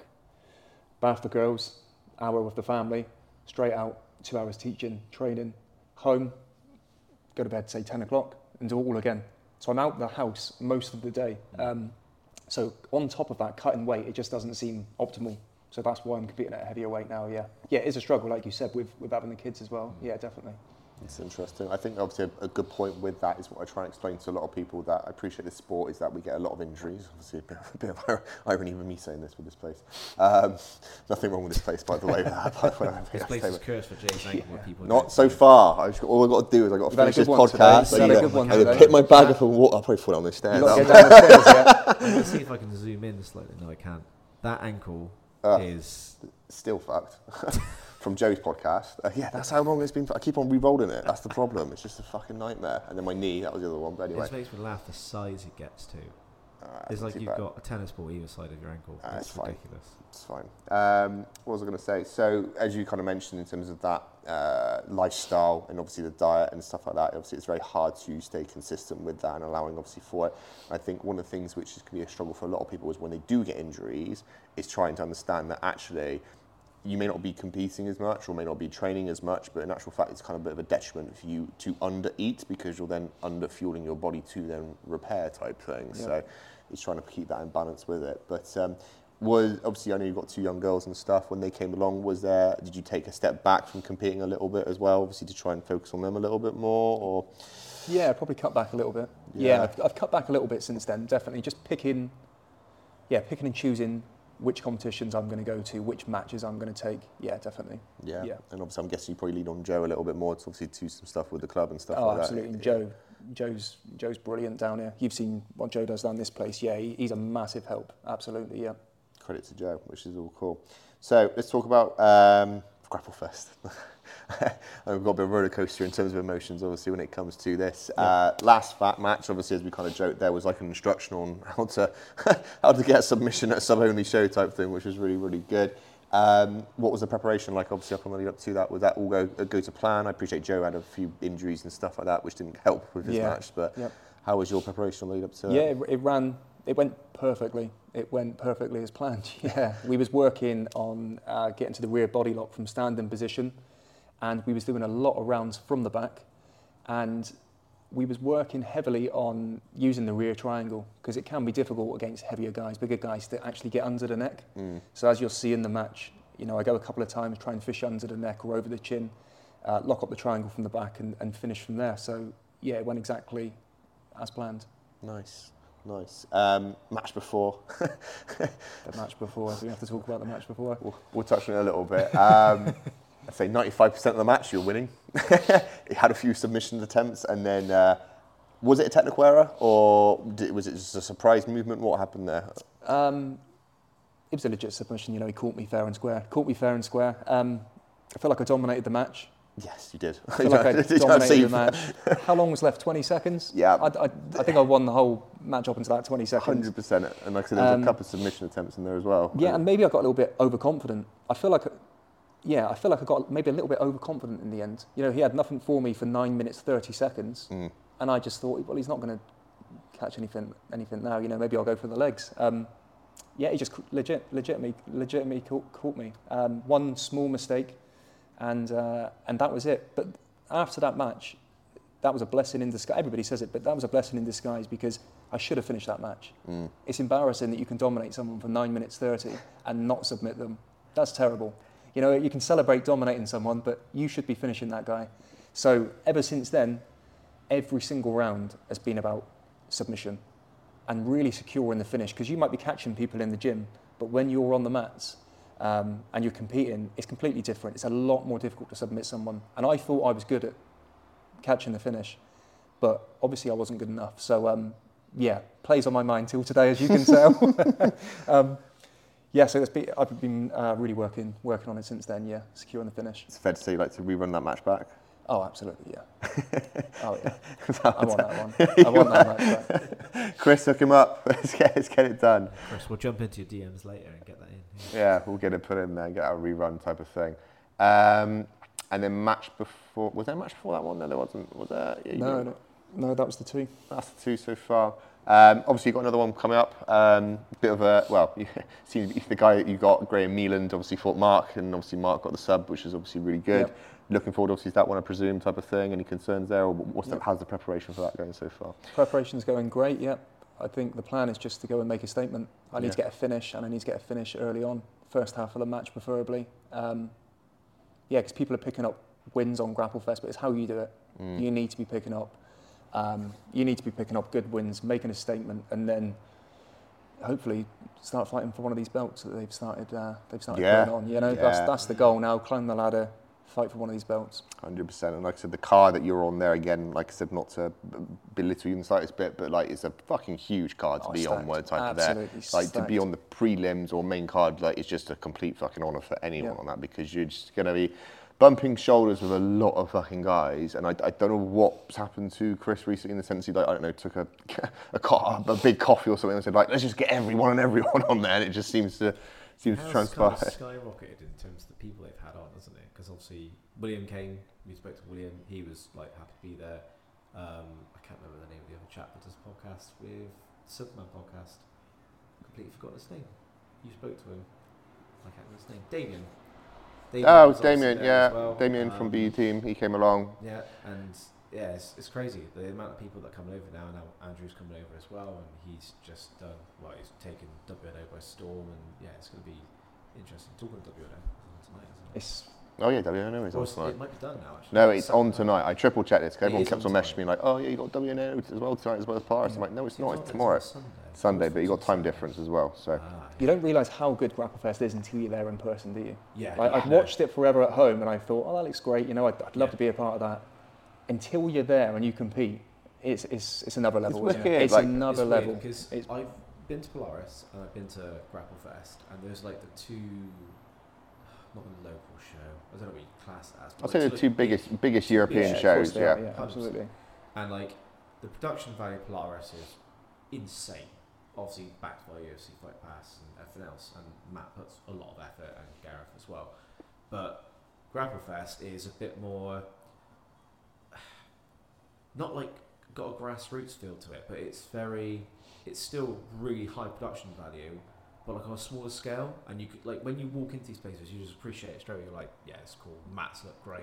This is- Everything's You know you've arrived straight away, don't you? together. Yeah, yeah, exactly. You walk in, you feel the atmosphere. But straight this is away. the big thing. Like my, my wife last night said, like it seems really quiet at Polaris, and I said, unfortunately, Oh, that, that that's I can tell you now, sat in the crowd, it fucking was.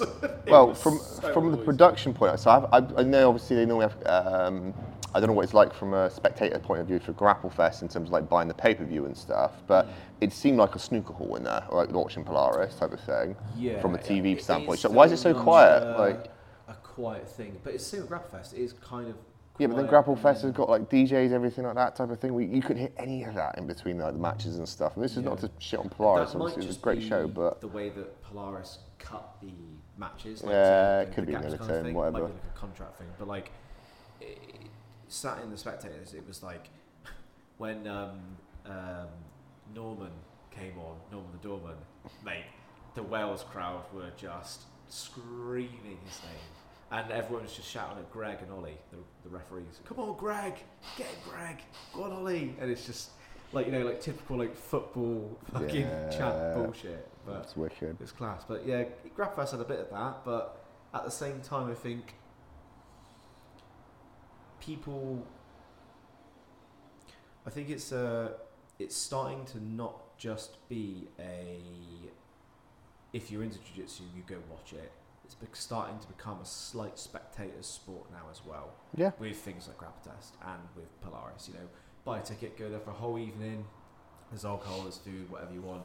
There's stalls, there's stands. Same with Grapple Fest. You Yeah. go there, it's a whole evening. It's That's an the city centre, event. Liverpool. I can't wait for it. Oh, I'm the guys love it here. We take, what do we say? I think like 30, 36, 40 people. Something went up to the first one with Yeah, us, yeah. like 25, 30, Mm. 30 went last time. They absolutely love it, the guys here. We all book hotels and we all, we all make a, Yeah, yeah. an afternoon and evening of it. It's I need brilliant. to talk to you about Grapple I'll see if I can jump in the minivan with you guys. I do not wanna I'm, up, I'm up there all week. My wife's got Yeah. a hor- yeah. Oh, so my wife's show jumping up there. So Grab a lift somehow, so that's the plan. But yeah, Yeah. I'm, I'm looking forward to Grapple Fest. I know we sponsor it, we're not biased in any way because you know I went to Polaris last night. It was fucking cool. yeah, it's It all was- good. I just love Sorry. it. It's just so interesting to watch. It's good. I'm going to go on to the next thing I wanted to really bring up. So the Super Five, like, what was your approach with this? Because it was a wicked competition from what I've heard. Great rule set and stuff. Obviously, Directly above you. I know. It's good. No, no, Hang no. wait, wait, wait, wait. He's going to lift it up with his hands. Ooh. Oh, It's the white oh. one. Out of the many belts on that wall, it's the white one, the far left, the Super Five belt. Obviously, a different rule set, similar to obviously to Quintet in terms of like how that was going, and again, probably one of the first in the UK to kind of sort of replicate it as much as they can uh, outside of Polaris. What was your approach to it? Because obviously you had some fucking solid guys. Some of them obviously have been promoted to purple belt as well now, which is really really cool. Um, what did you guys do as a team and as a squad, like to approach? It? Did you did you have specific rounds within the clubs to sort of manage it, type of thing, or was it just turn up, fuck shit up, and go home? No, nothing. Spe- I think the training we do works really well for all rule sets. yeah, You know, everybody's comfortable in every area. So, um, no, nothing really specific. No, no, I can't say we did. We, we made sure we knew the guys that we wanted to put forward. If we couldn't put these guys forward, we, we wouldn't have done it.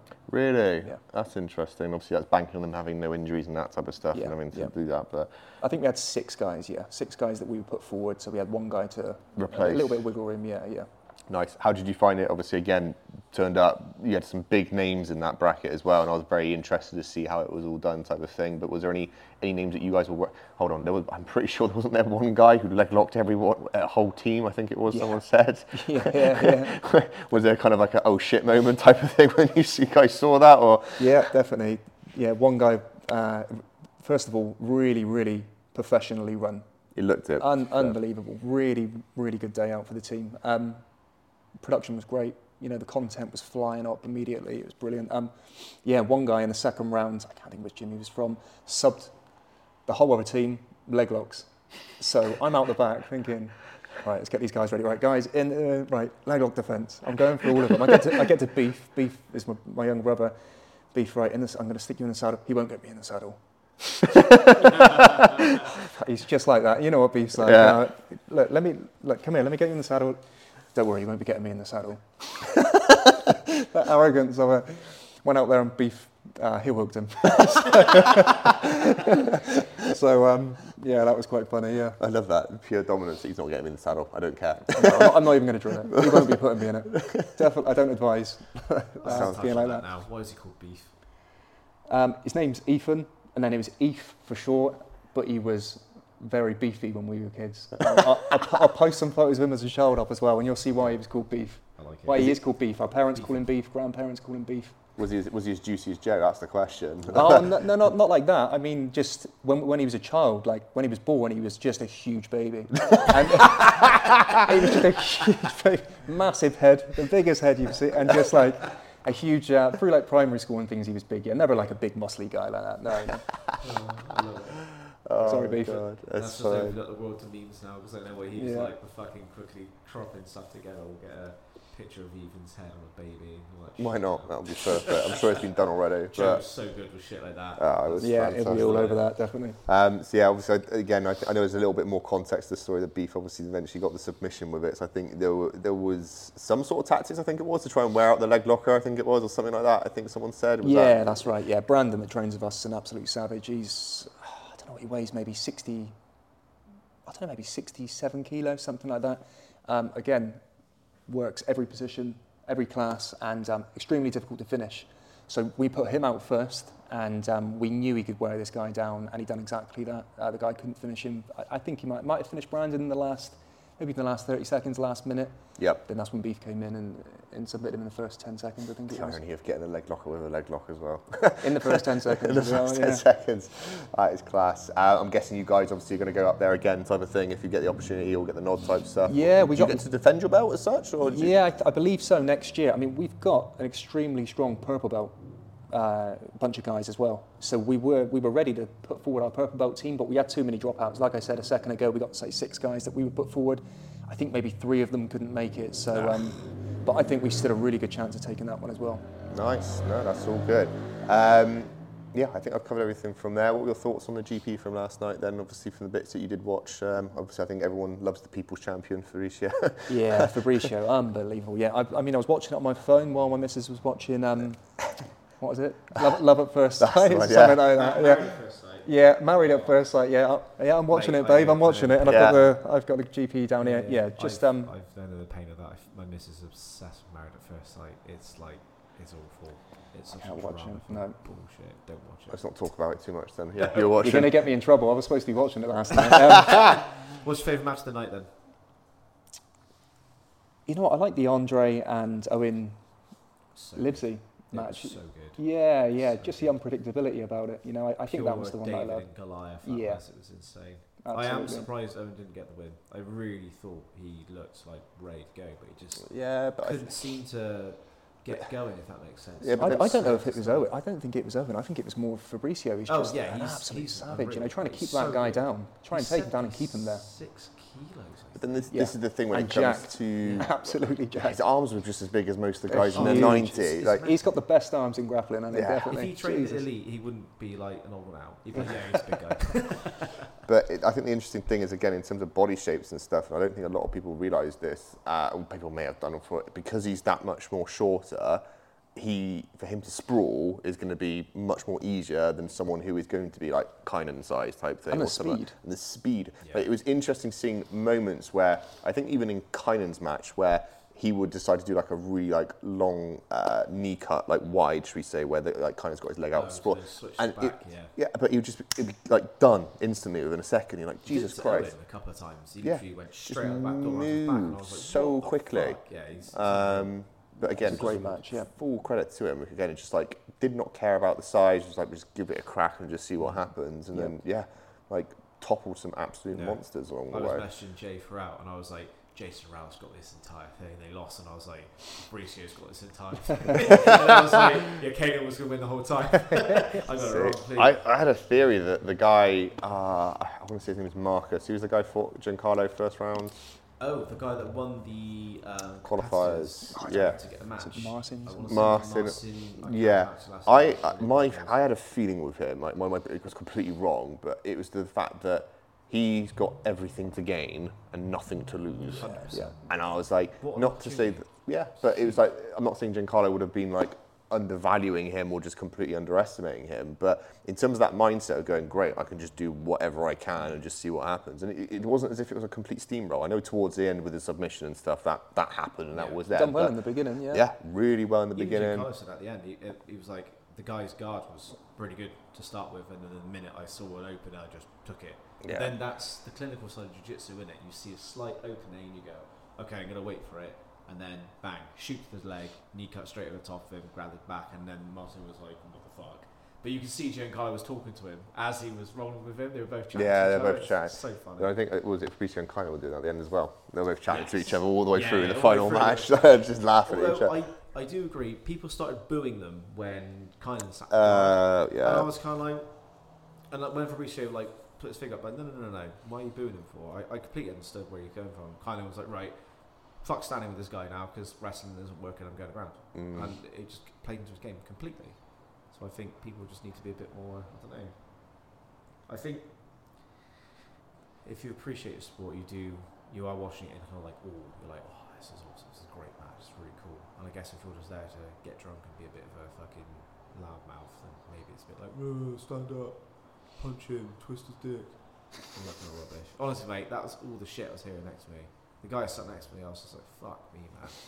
Just way over the top. Oh, anyway. Anyway. sorry, we digress. Back Anyway, to our podcast. back to our podcast. Sorry, yeah, we've another tangent as always. It's all about elite, man. Don't Um, what's the aspirations of this place then, mate? Because obviously, again, I know you said you don't want to grow too quickly, and obviously the stress of obviously paying rent and all that type of jazz type of thing.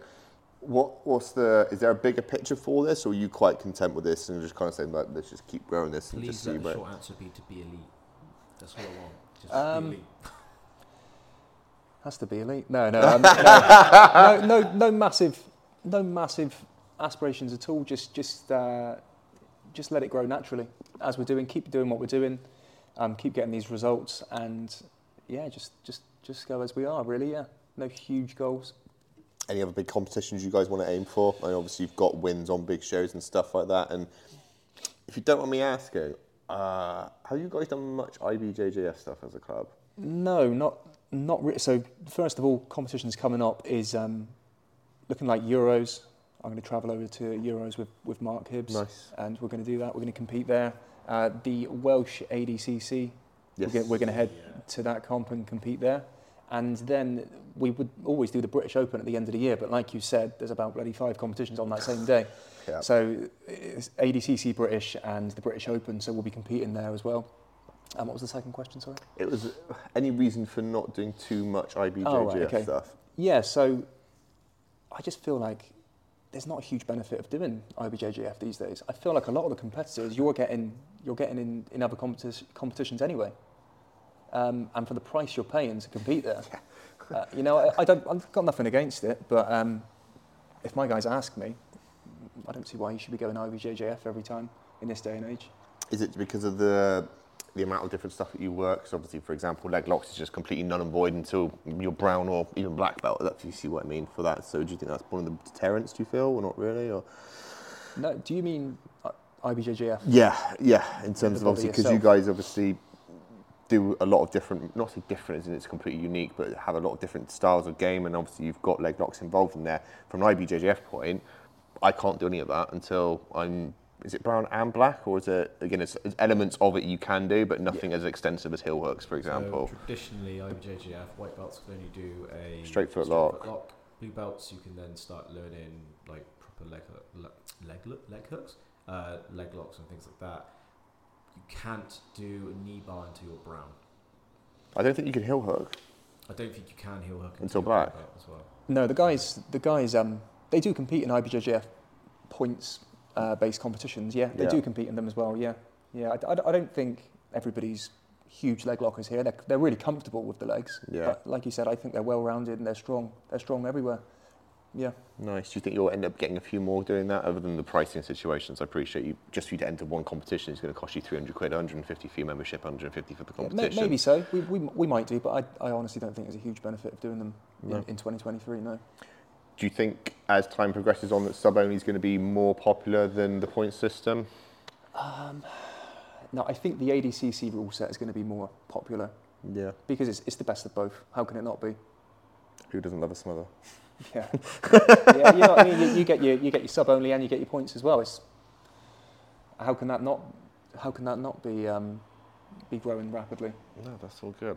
Right, I've got no other questions, if I'm honest, unless you've got anything else at all. Or Questions for Jordan. What would you say has been your most difficult match that you've had so far? That's I know you said obviously the one where you lost in the last 30 seconds to stay in your head rent free, but that's for that specific reason. Have you ever had a match where you're like, fuck, I really need to tighten this up? You've won, but it's been very close.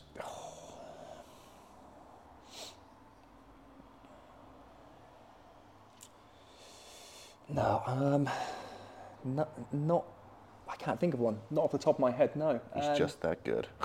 no, no, because it's been. It's, it's, I've had somewhere I've gone in and just got caught. Like when Jed caught me on Alpha Grappling, that one, like, wasn't really very competitive. We we competed twice before, and I'd sub Jed both times, and I competed against him the third time, and he just caught me in a heel hook within a couple of minutes, easily. Just, just um, absolutely wiped the floor with me in the third one. So that was.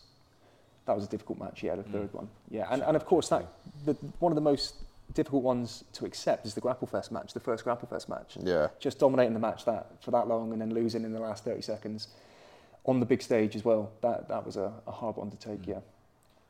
What do you do anything specific for your like mental game before you go into a match? I know everyone says obviously I you know play it over my head and stuff like that, but do you do you do anything specific that works for you?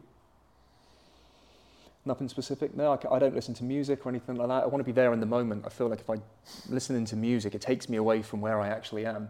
You just And then I take them off and I'm like, oh shit, Yeah, I'm, I'm, I'm here again. Jerry Prohaska yeah, sat in a set of woods, just there, just like hmm, ready to No- go to no fucking war. no music, and just remind myself we do this every day. You know, without the crowds, without the lights, um, we do this every single day in the gym. That's what I just tell myself over and over again. We do this every single day.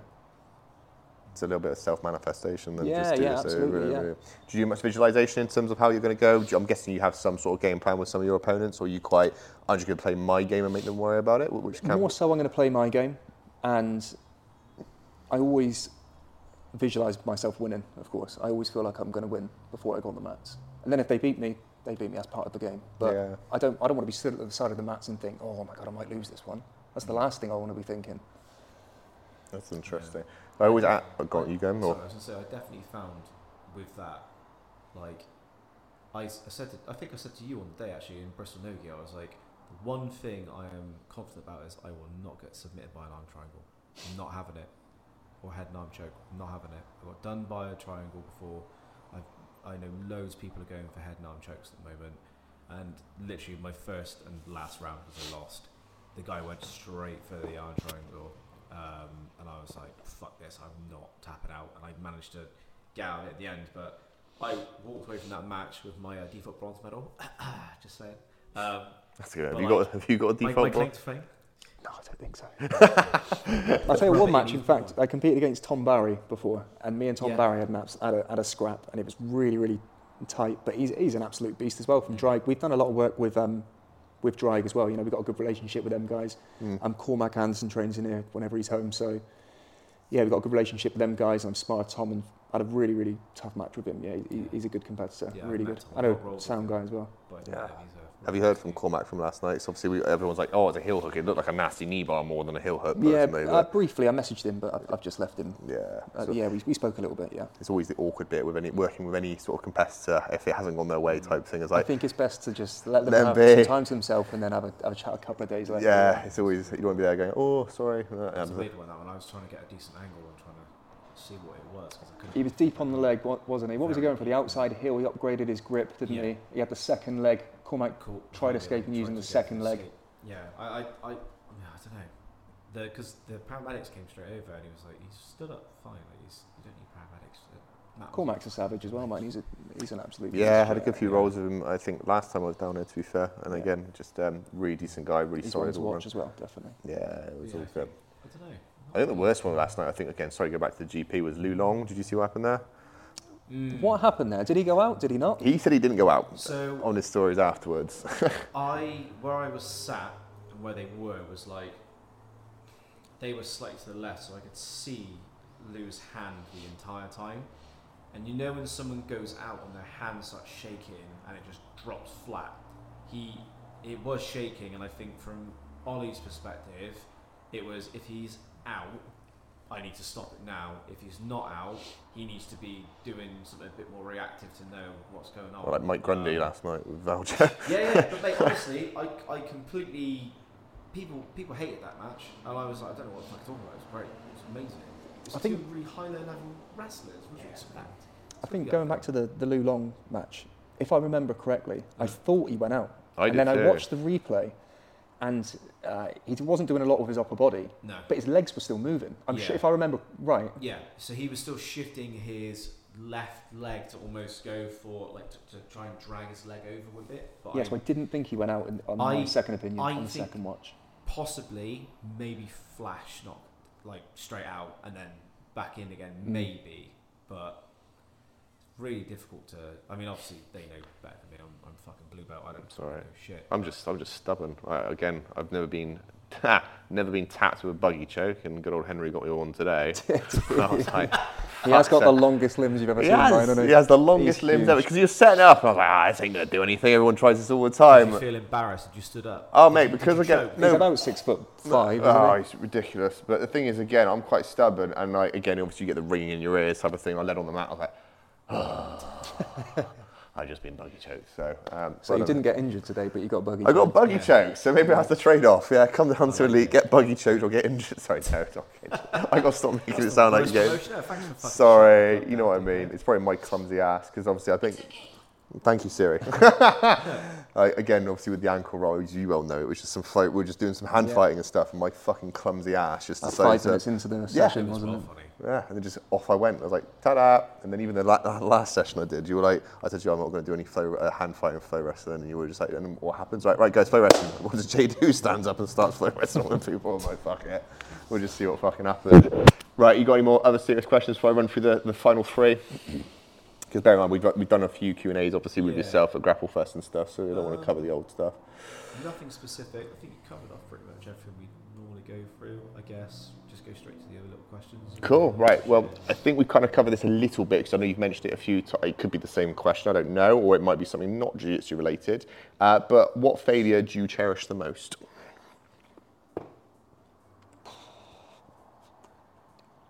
That's a tough one. It has to be. I mean, jiu-jitsu related. It has to be some of the biggest losses. Some of the big, biggest losses. You know, that's where you really. That's where you really grow. It's the cheesiest answer ever, but that is where you really grow. Yeah. Yeah. That's one of the first things I can think of. Is just some of these really big losses that I've taken. Yeah. Yeah.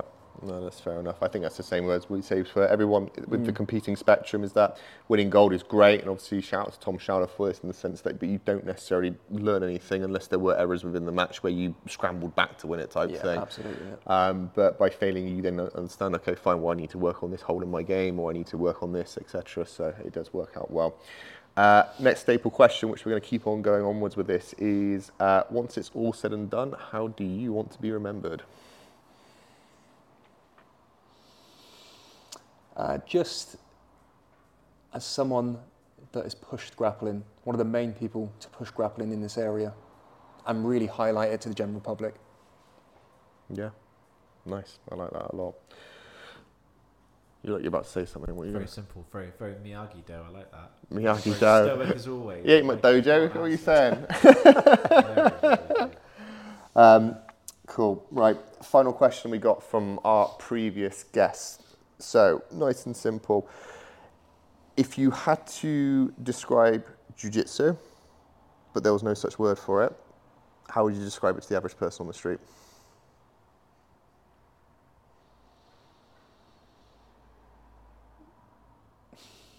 But you can't use the word jiu-jitsu. Yep. Can't use the word jujitsu. Fucking hell. Well, you'd replace it with. You'd replace the word jiu-jitsu with grappling, though, wouldn't you? All right, let's put. Nah, I guess That's it's boring. cheating, isn't? That's cheating. Not grappling, not wrestling. I wrestling. wormed my way around that question, You didn't I? I Yeah. like that. Very clever. Um, yeah, I don't. How would you word it? Uh, Imagine when it's your like dau- simulating. I don't. Imagine when your daughters ask you, like, how, what, what is it dad does, like, for his hobby? It's to take a man down and make them quit. make them quit. Take That's a it. man down and make them quit. Yeah, and make them not want to continue fighting anymore. Mate, Yeah. Okay, that's pretty. That's pretty That's the worst. That's the most boring answer ever. but- No, I think that's, that's pretty. I, mean, I don't know. I, would you word it sound, it sounds like Jo- it sounds like Jon Jones esque. Like take a man down and make them quit. If you want to do it. well, that is it, isn't it? Really? There isn't really much else you could say, is there? That's kind of it, I think. What else could you say? I know. You could, you could death, word it. I'm sure you could word it better. Can't say grappling. death cuddle. Yeah, you could sexy it up a little bit. Yeah. I'm sure you could uh, take a man down and make him quit. Yeah, take a man down, make him. Ch- no, he, yeah, without using any like jiu-jitsu term or anything like that, it's kind of a bit fucking difficult. Actually, I have got one more one more surprise question for you. Here we go. Elite jiu-jitsu, Yeah. elite barbers, elite Uh-huh. blinds. What's the next elite option coming? People, people didn't know.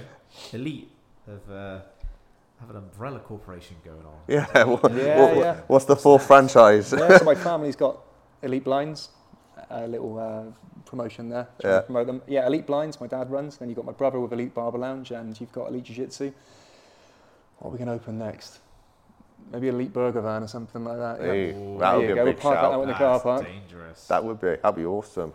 What would be the what would be your what would, uh, if you're going to name your burger then what would be the, signature? contents? What's the elite signature? Yeah, what's burger? your what's Jordan well, signature. i- what's Jordan's Jordan's burger? What's burger, your burger going to be? So it's going to have to have a burger name after you for the Kirk burger? the Let's it. burger. The Kirk Burger. Yeah. Yeah, Kirk Burger. That's actually my brother's email address. Oh god, it's getting Yeah, so, yeah. so beefs, beefs. That's Kirk Burger or something, yeah. oh, I bet he loves putting that on his CV. yeah, yeah. Oh, fucking hell. That's a great way Can you to imagine that? Yeah, what's your contact details? It's uh, Kurt burger. Kurt burger. Kirk Dot Burger. Yeah. Kurt, oh, yeah. So what's your burger option then, mate? What's it going to be? Oh, it's got to be bacon, cheese, mushrooms, I think. Bacon, Yeah, cheese, yeah. mushrooms. You've got to chuck some mushrooms in there. Yeah, no, that's fair. That's fair. Right. Uh, unless you've got any other questions for me, anything else like that, we'll No. try and. Like, No, that's Um, it, thank you. oh, you. Does you- pineapple belong on pizza? Yeah, he's already answered that.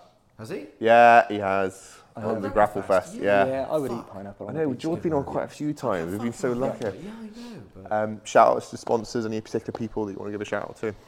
Um, big shout out to Inner Chimp. They're doing a great job. Yes, Supplying Matty. us with a lot of fight wear. Matty, we fucking love you. Yeah. And uh, a big shout out to you guys. Yeah, thanks for coming over. That's it. Nah, that's all right, no problem. Well, mate, obviously, thanks for your time. Really appreciate everything you're doing. Um, as I've said on the last podcast, it's like verbal diarrhea when people talk about jiu-jitsu in this area, like where to go. I'm like, "Ugh," it like, literally just comes out instantly because of how good you guys are.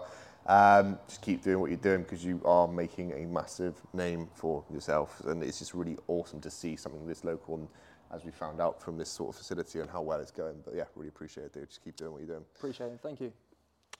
Awesome.